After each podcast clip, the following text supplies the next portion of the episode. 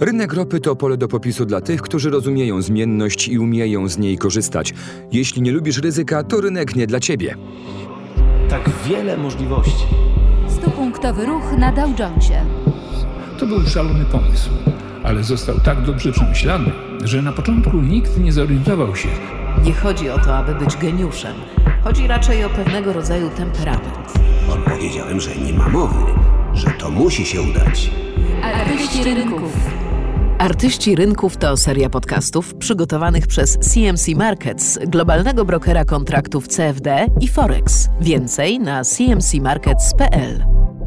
Jeżeli podpisujecie się pod teorią chaosu, zgodzicie się chyba, że każdy tweet Donalda Trumpa może wywołać efekt motyla, którego konsekwencje rosną wykładniczo w miarę jak odbija się on echem po świecie. Ale czy rynki ropy naftowej są wrażliwe na tak nieistotne, zdawałoby się, informacje? Jakie wydarzenia geopolityczne wpływają na cenę ropy i czy czeka nas kolejny kryzys naftowy?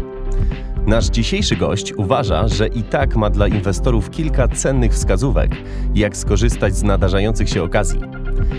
Anas Al-Hadzi to specjalista w dziedzinie rynków energii, który od 20 lat uważnie obserwuje, analizuje i pisze o rynkach ropy naftowej. Anas jest obecnie wspólnikiem zarządzającym w Energy Outlook Advisors, a wcześniej zajmował stanowisko głównego ekonomisty w NGP Energy Capital Management, gdzie był szefem działu analiz makroekonomicznych dla rynków energii. Dziś Anas włoży trochę kij w szprychy, wykazując, że dane, które inwestorzy biorą za dobrą monetę, w analizie rynków ropy naftowej i energii są często błędne. Jeśli zaciekawił Was ten temat, zapraszamy do wysłuchania dzisiejszego podcastu, w którym zanurzymy się w świat tradingu na rynkach energii. Łączymy się z Anasem w Dallas w Teksasie. Anas, dziękuję Ci za przyjęcie zaproszenia do udziału w podcaście z serii Artyści Rynków. To prawdziwa przyjemność gościć takiego eksperta od rynków ropy naftowej. Dziękuję za zaproszenie. Tradycyjnie chciałbym zacząć od samego początku. Jakie było Twoje dzieciństwo? Nie chodzi mi tylko o to, w jakim środowisku dorastałeś, ale czego nauczyłeś się jako dziecko o pieniądzach i sukcesie? Nauczyłem się, że pieniądze mają znaczenie, ale tylko do pewnego stopnia. W życiu są inne, ważniejsze rzeczy. Historia mojej rodziny, zaczynając od mojego dziadka, jest tego dobrym przykładem. Mój dziadek to szalenie ciekawa postać. Urodził się w Syrii w czasach, gdy ten kraj znajdował się pod francuską okupacją, uciekł więc stamtąd do Argentyny. Ożenił się ze swoją ukochaną z sąsiedztwa, z którą dochowali się wspólnie dwanaściorga dzieci. Kiedy dziadek dorobił się znacznego majątku, postanowił wrócić do rodzinnego kraju. Kupił autobus i otworzył stację paliw. Dorastałem więc dosłownie na stacji paliw. Kiedy ludzie czują zapach benzyny, zwykle robi się im niedobrze. Kiedy ja go czuję, ogarnia mnie tęsknota za rodzinnym domem. Świetna historia. Mój dziadek zginął w wypadku w wieku 105 lat. 105 lat? Tak, a kiedy miał 36 lat, lekarze dawali mu nie więcej niż pół roku życia. Brał udział w każdej wojnie w najnowszej historii świata. Odwiedził kilka krajów i władał pięcioma językami. Zgromadził też spory majątek. Słowem, miał wszystko. Był chyba niezwykłym człowiekiem. Tak, a jego historia czegoś mnie nauczyła.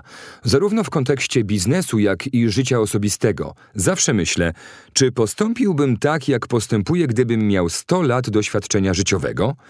I to zmieniło moje życie. Moi koledzy ze studiów i inni popełniali błędy, bo nastawiali się na krótkofalowe profity, a kilka lat później dosłownie wszystko tracili. Ja zawsze planuję długofalowo. Takie podejście dało mi szerszą perspektywę i pozwoliło uniknąć owczego pędu, zarówno w mojej karierze akademickiej, jak i w sprawach finansowych. Uważasz, że unikanie owczego pędu i mentalności stada to klucz do sukcesu na rynkach? Tak, ponieważ wiele osób poddaje się stadnemu pędowi w reakcji na jakieś wydarzenie, które na pierwszy rzut oka nie ma długofalowych konsekwencji, ale w rzeczywistości jest inaczej. A jak oceniasz obecną sytuację w kontekście nałożonych sankcji? Masz na myśli Iran? Tak. Cóż, mam własny pogląd na temat sankcji nałożonych na Iran, inny niż większość ludzi. Wynika to z faktu, że przez ostatnie 20 lat intensywnie badałem to zagadnienie i jestem autorem sporego opracowania o konsekwencjach reżimu sankcji. Mam teorię, że sankcje to zasadniczo mało skuteczne narzędzia, ale stosowane przez różne państwa ze względu na ich wymowę symboliczną. Analizując sankcje nakładane na przestrzeni ostatniego wieku, doszedłem do wniosku, że zwykle okazywały się bezowocne. Ale od lat 90. ubiegłego wieku sytuacja uległa zmianie za sprawą globalizacji i sankcje stały się bardziej dotkliwe. Wynika to z faktu, że globalizacja objęła również system finansowy, szczególnie dolara amerykańskiego, co nie miało miejsca wcześniej i dlatego obecnie sankcje są dotkliwe, co wcale nie oznacza, że są skuteczne. Jeśli chodzi o Iran, problem dotyczy źródeł danych. Większość analityków, polityków i dziennikarzy bierze pod uwagę jedynie dane z oficjalnych źródeł. Oczywiście znam te dane, zapoznaję się z nimi, ale zawsze szukam głębiej, badam inne warstwy rynku, analizuję czarny rynek. Jeśli chodzi o to, jak sytuacja przedstawiała się w przeszłości, to tak naprawdę mamy dwa źródła danych dotyczących Iranu. Jedno oficjalne, a drugie nieoficjalne, w tym dane z czarnego rynku. Irańczycy, a mam tu na myśli zarówno społeczeństwo, jak i władze, to bystrzy ludzie i do perfekcji opanowali reguły gry, pozwalające im obchodzić sankcje.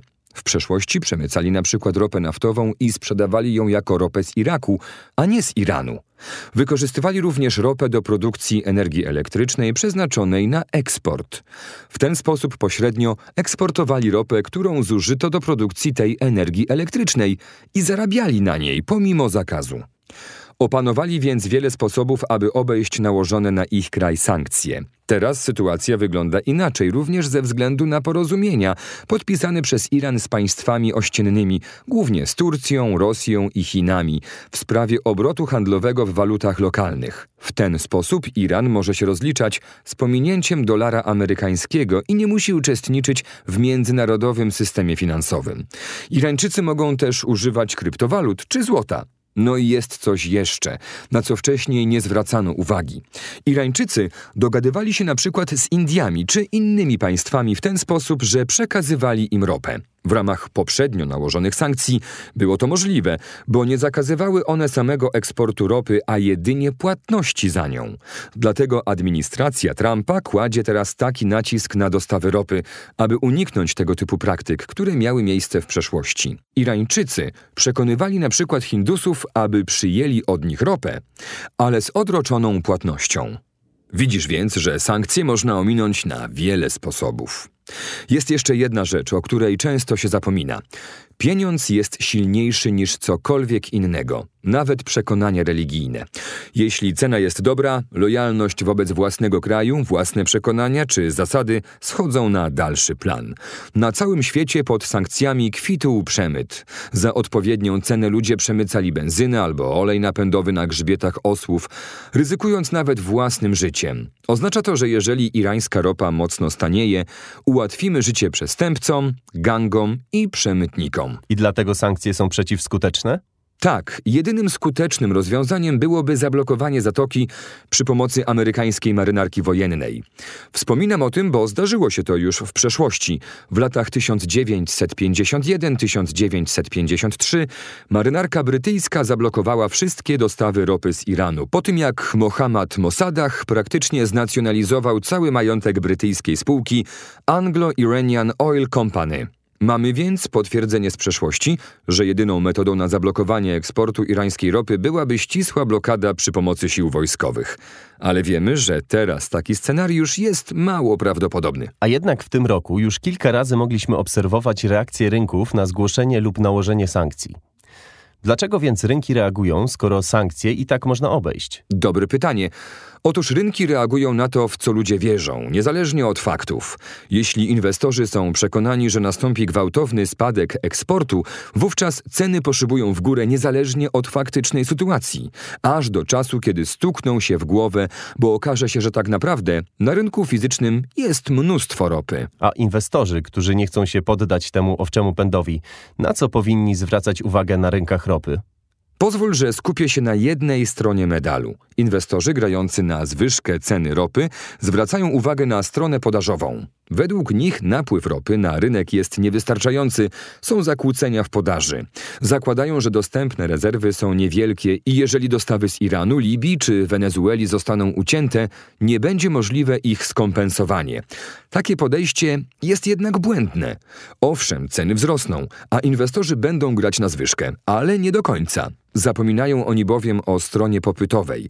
Przy obecnych kursach wymiany walut, kiedy dolar umacnia się, a waluty rynków wschodzących tracą na wartości, biorąc pod uwagę obecne tempo wzrostu gospodarczego, poziom wydatków rządowych i stóp procentowych, jeśli ceny ropy osiągną pułap 100 dolarów, będzie to poważny problem w skali globalnej, który może doprowadzić do recesji lub spowolnić wzrost gospodarczy. Silny dolar skutkuje przecież drogą ropą na rynkach wschodzących, które generują większość popytu i wzrostu gospodarczego. Rozumiem. Zatem nawet jeśli ceny ropy w ogóle nie wzrosną, silny kurs dolara sprawi, że i tak będzie ona droga. A jeżeli cena ropy skoczy do 100 dolarów z powodu kryzysu w Iranie, Wenezueli czy w innym regionie świata, będzie ona zbyt droga dla gospodarek wschodzących, co będzie zabójcze dla popytu. Odpowiadając na Twoje pytanie, jako inwestor zwracałbym uwagę przede wszystkim na kursy walut. Sądzę, że obok rozwoju wydarzeń na scenie politycznej, to na kursach walut powinniśmy się przede wszystkim skupić w perspektywie do końca bieżącego roku. No dobrze. Jeśli więc dolar miałby się dalej umacniać, czy czeka nas światowy kryzys wywołany sytuacją na rynkach ropy? Zdecydowanie tak, ponieważ musimy pamiętać o cenach ropy w tych krajach, których waluty osłabiają się. Myślę tu o krajach takich jak Turcja, Indie, Brazylia czy Argentyna, gdzie ropa bardzo drożeje. Do rozmowy z naszym gościem wrócimy za chwilę. To jest seria Artyści Rynków, w której opowiadamy o wzlotach i upadkach na drodze do sukcesu na rynkach finansowych. Porażka na rynku to bolesna, ale cenna lekcja.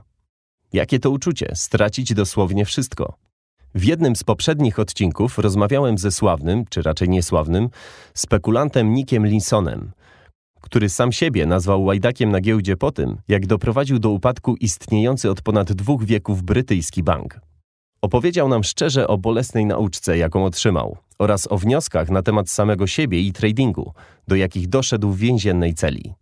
Wszystkie przeprowadzone przeze mnie wywiady znajdziecie na stronach cmcmarkets.pl lub w innych aplikacjach, z których korzystacie, aby słuchać ulubionych podcastów.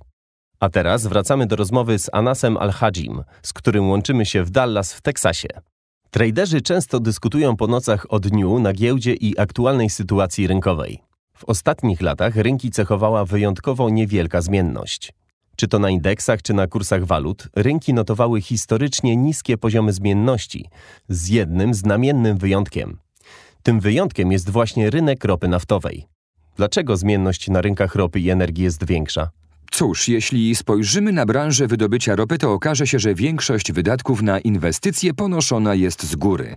Weźmy jako przykład platformy morskie. Zanim uzyska się z nich choćby jedną baryłkę ropy, trzeba wyłożyć setki milionów dolarów. Poza tym na etapie inwestycji nie można przewidzieć, w którym kierunku pójdzie cena surowca. Tak czy owak, nie można produkcji wstrzymać niezależnie od sytuacji na rynku. Nawet jeśli cena ropy spadnie do 10 dolarów, trzeba będzie ją wydobywać, a inwestycje wydobywcze oparte są na zakładanym strumieniu przychodów w horyzoncie 30 lat, a nie roku czy dwóch. A jeżeli kilka projektów zostanie uruchomionych jednocześnie, niezależnie od poziomu cen, wówczas ropa zaleje rynek. Podsumowując, kiedy ceny rosną, wszyscy inwestują, realizują projekty, a następnie je uruchamiają, ale już w innej rzeczywistości rynkowej, kiedy ceny są niższe. To skutkuje wzrostem zmienności. Producenci ropy i decydenci polityczni zdali sobie z tego sprawę już dawno temu. Dzięki temu zawarto słynne porozumienie siedmiu sióstr, czyli siedmiu wielkich korporacji naftowych, które dominowały rynek ropy przez całe dekady w latach 20., 30. i 40. ubiegłego wieku, działając jak kartel.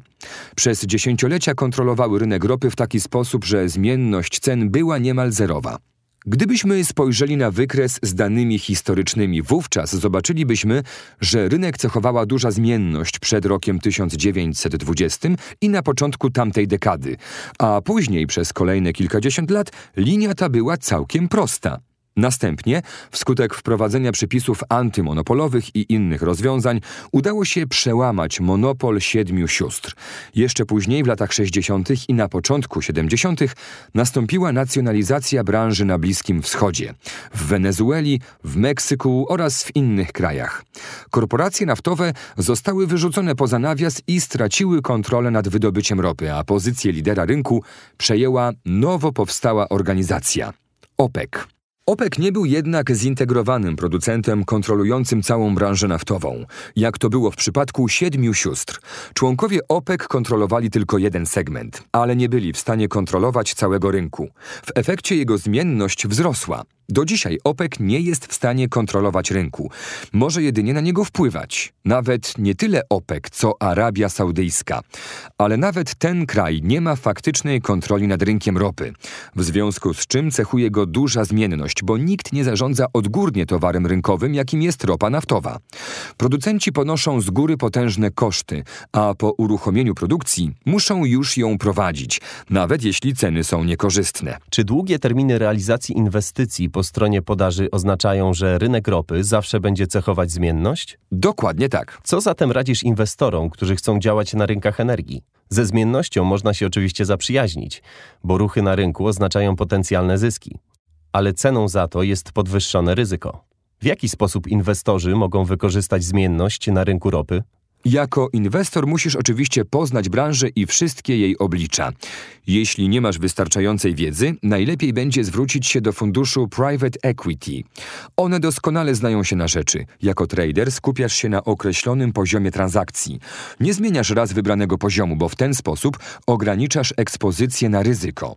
Ale ogólnie rzecz biorąc, jeśli nie lubisz ryzyka, to rynek nie dla ciebie. To rynek dla tych inwestorów, którzy rozumieją zmienność i wiedzą, jak z niej korzystać, bo nie chodzi tylko o charakter inwestycji, czas ich realizacji, specyfikę produkcji i tak dalej. Są jeszcze inne kwestie, jakie należy wziąć pod uwagę.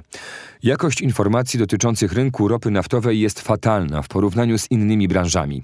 To poważna bolączka. Po pierwsze, mamy obecnie do czynienia z narastającym problemem niekontrolowanego obiegu informacji, co wynika z wszechobecnych w naszym życiu technologii informatycznych i mediów społecznościowych. Powiedzmy, że jakiś dziennikarz w Indonezji napisze krótki artykuł dla Nikkei Journal lub innej gazety w Azji, w którym poda wiadomość zaczynającą się od słów według źródeł chińskich i tak dalej. Nazajutrz podchwyci to prasa lub portale internetowe w USA, a następnie traderzy publikujący swoje artykuły w internecie na podstawie tej krótkiej wiadomości stworzą własne publikacje. Przed końcem miesiąca Międzynarodowa Agencja Energetyczna lub OPEC będą już pisać na ten temat obszerne raporty, które z kolei będą cytowane przez różne media. Dwa miesiące później, analizując tę sprawę, znajdziemy już w sieci 2000 odnośników i uznamy, że jest ona szalenie istotna. Drążymy głębiej i nagle okazuje się, że wszystkie te informacje mają źródło w jednej niepotwierdzonej publikacji. Byłoby to nawet zabawne, gdyby nie było tak poważnych reperkusji. Zebrałem przez ostatni rok wiele przykładów tego typu, kiedy w sieci można było znaleźć około 2000 publikacji na jakiś temat, które tak naprawdę pochodziły z jednego źródła, choć ludzie odnosili wrażenie, że tych źródeł jest mnóstwo. Te informacje nie miały związku z faktami, jednak inwestorzy w nie uwierzyli. W takim przypadku fikcja staje się rzeczywistością. Kolejnym często ignorowanym problemem jest to, że różne organizacje czy banki zatrudniają najlepszych analityków i płacą im słono za profesjonalne analizy rynku ropy, ale już do wprowadzania tych danych do systemów zatrudniają młodych ludzi za najniższe stawki. I zgadnij, co się dzieje. Mamy poważny problem z jakością wprowadzanych danych.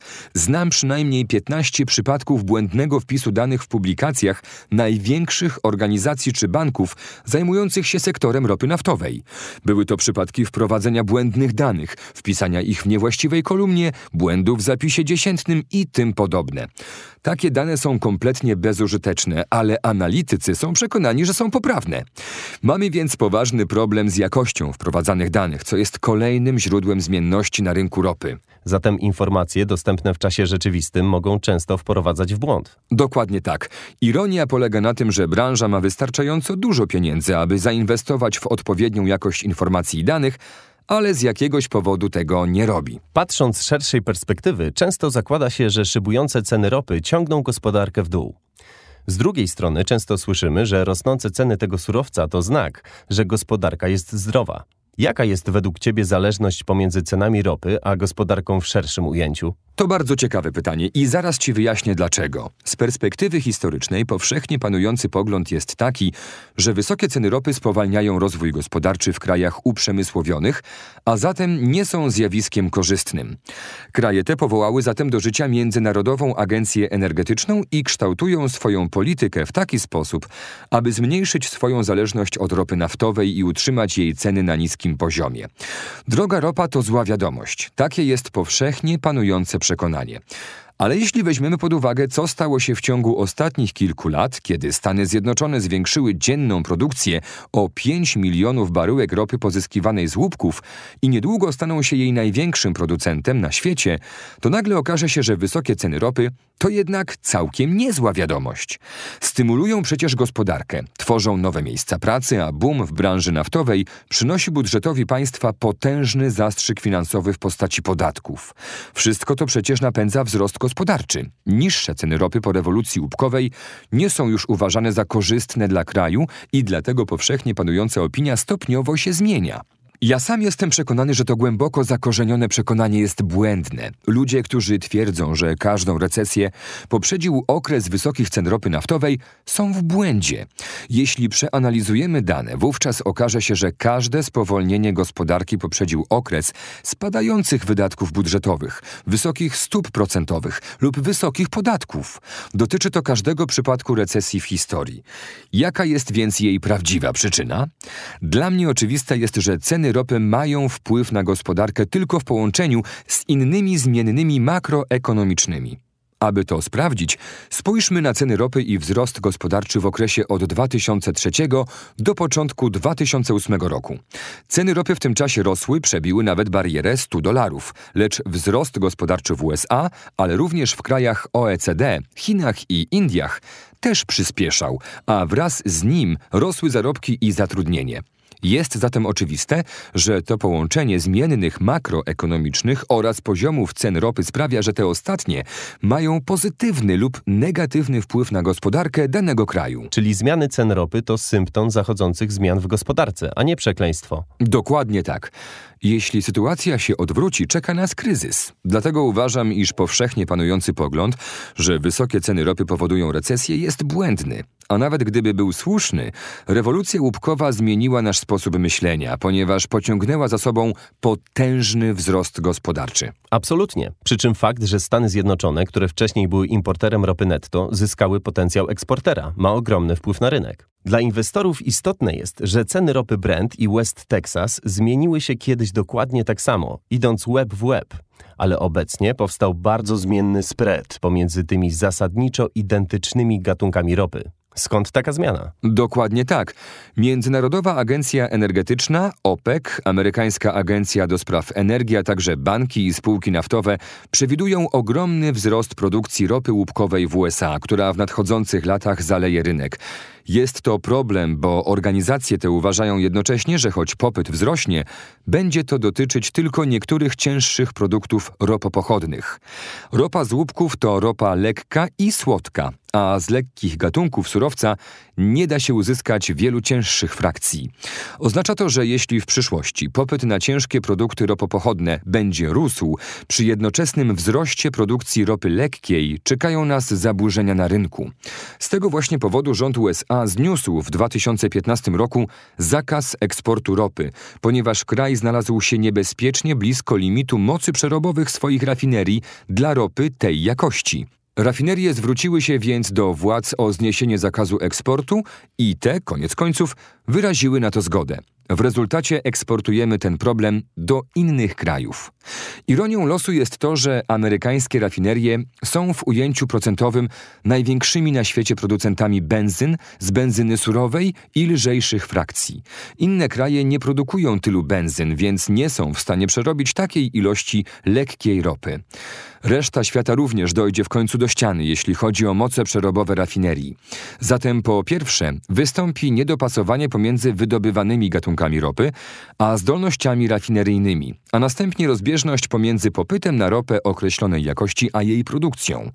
Niektórzy argumentują, że przecież można mieszać różne gatunki ropy, ale to nie jest takie proste, ponieważ zmieszana ropa nigdy nie będzie miała takiej jakości jak surowa.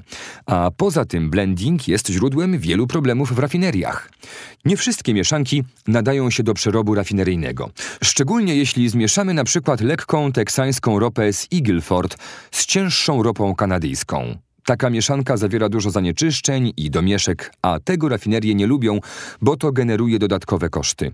Co innego jeśli chodzi o ropę surową. Po taką rafinerię sięgają bardzo chętnie. W rezultacie powstaje rozbieżność pomiędzy strukturą wydobycia a zdolnościami rafineryjnymi. Rafinerie nie będą inwestować w instalacje przerobu lżejszych gatunków, bo w przyszłości spodziewają się popytu na cięższe frakcje, a blending różnych gatunków ropy nie rozwiąże bynajmniej problemu. Z tego powodu warunki nowych kontraktów na ropę WTI notowanych na giełdzie Nymex są znacznie bardziej rygorystyczne. To poważny problem w USA, ponieważ niektóre mieszanki ropy nie będą już akceptowane jako WTI. Podsumowując, jak wspominam często w moich tweetach, jakość ropy ma ogromne znaczenie. Cóż, jakość ma znaczenie we wszystkich strefach życia, nie tylko na rynkach energii. Ale z całą pewnością zgodzę się z Twoją uwagą na temat regionalnej specyfiki rynków ropy. Na przykład my używamy słowa gazolin, a w innych częściach świata mówi się raczej petrol. To oczywiście tylko przykład takiego regionalizmu. A teraz mam prośbę, abyś podzielił się z nami swoimi prognozami na przyszłość. Czy jesteśmy obecnie na etapie transformacji energetycznej? Mówiąc wprost, cała historia ludzkości to historia transformacji energetycznej. Rewolucja łupkowa przypomniała nam o dwóch zasadach. Po pierwsze, nigdy nie mów nigdy, a po drugie, jedyną stałą rzeczą jest zmiana. Ale rewolucja łupkowa uświadomiła nam coś jeszcze, że zmiany we współczesnym świecie zachodzą w coraz szybszym tempie. Właśnie dlatego obecnie mówi się o transformacji energetycznej, bo zmiany zachodzą dosłownie na naszych oczach i ludzie są przekonani, że wcześniej ich nie było. Otóż były tyle, że teraz rynek ewoluuje znacznie szybciej. Ale wracając do Twojego pytania na temat przyszłości, stoją przed nami konkretne problemy. Poza tym, że ropa łupkowa będzie problematyczna pod względem jakości, co skomplikuje sytuację po stronie podaży, mamy również dwa poważne problemy po stronie popytu. Po pierwsze, najbardziej uznani analitycy prognozują duży spadek popytu z uwagi na gospodarkę paliwową. Przy czym mam tu na myśli wydajność silnika spalinowego, a nie pojazdy elektryczne. Mówimy tylko o silnikach spalinowych, w których zużycie paliwa zdecydowanie spadnie, nawet jeśli przeczą temu dane z ostatnich lat, zgodnie z którymi osiągnęliśmy już limit rozwoju technologicznego w tym obszarze i jeśli nowe technologie zapowiadane przez Saudi Aramco nie zostaną opracowane, nie uda się już zwiększyć wydajności. To po pierwsze. Po drugie, z jakiegoś powodu wszyscy spisali na straty rynek europejski i spodziewają się, że konsumpcja ropy spadnie tam na łeb na szyję w ciągu najbliższych 25 lat. Problem polega na tym, że dane na temat popytu w Europie aktualizowane są co kwartał od 2014 roku i powstają bardzo duże rozbieżności pomiędzy wcześniejszymi prognozami a aktualnymi danymi. Dlaczego tak się dzieje? Dlaczego, skoro dane były korygowane w górę, w następnym roku miałby następować spadek? Wydaje się, że relacja pomiędzy wzrostem gospodarczym a popytem na ropę w Europie jest źle odczytywana. Ponadto, jeśli chodzi o sytuację w Europie, musimy uwzględnić jeszcze jeden brakujący element układanki. Ludzie dyskutują o demografii. Populacja Europejczyków spada, Europa się starzeje i tak. A co z milionami imigrantów, którzy przybyli do Europy w ciągu ostatnich 10 lat? Dane z całego świata niezbicie dowodzą, że pierwsze pokolenie imigrantów ma zawsze wyższy współczynnik urodzeń niż kolejne. Uważam, że Europa nas jeszcze pozytywnie zaskoczy, a popyt na ropę będzie w przyszłości znacznie wyższy niż się obecnie szacuje. Jeśli zaś chodzi o stronę podażową, złoża ropy łupkowej nie pokryją rosnącego zapotrzebowania, bo ostatecznie wydobycie z łupków osiągnie swój limit.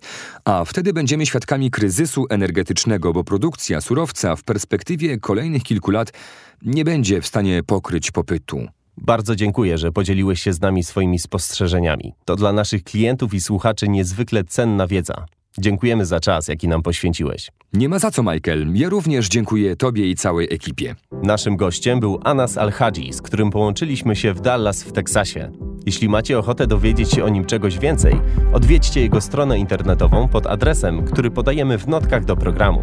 Poprzednich odcinków serii podcastów Artyści Rynków oraz dodatkowych informacji na temat CMC Markets szukajcie na naszej stronie cmcmarkets.pl. Zachęcamy również do darmowej subskrypcji naszego kanału w aplikacji, z której korzystacie, by słuchać ulubionych podcastów. W ten sposób będziecie mieć pewność, że nie opuścicie żadnego odcinka. Artyści Rynków to autorska seria podcastów CMC Markets, globalnego lidera transakcji online. Informacje przedstawione w podcastach mają charakter ogólny i nie uwzględniają indywidualnej sytuacji finansowej naszych słuchaczy. Nazywam się Michael McCarthy, a to był kolejny odcinek serii Artyści Rynków. Dziękuję za uwagę.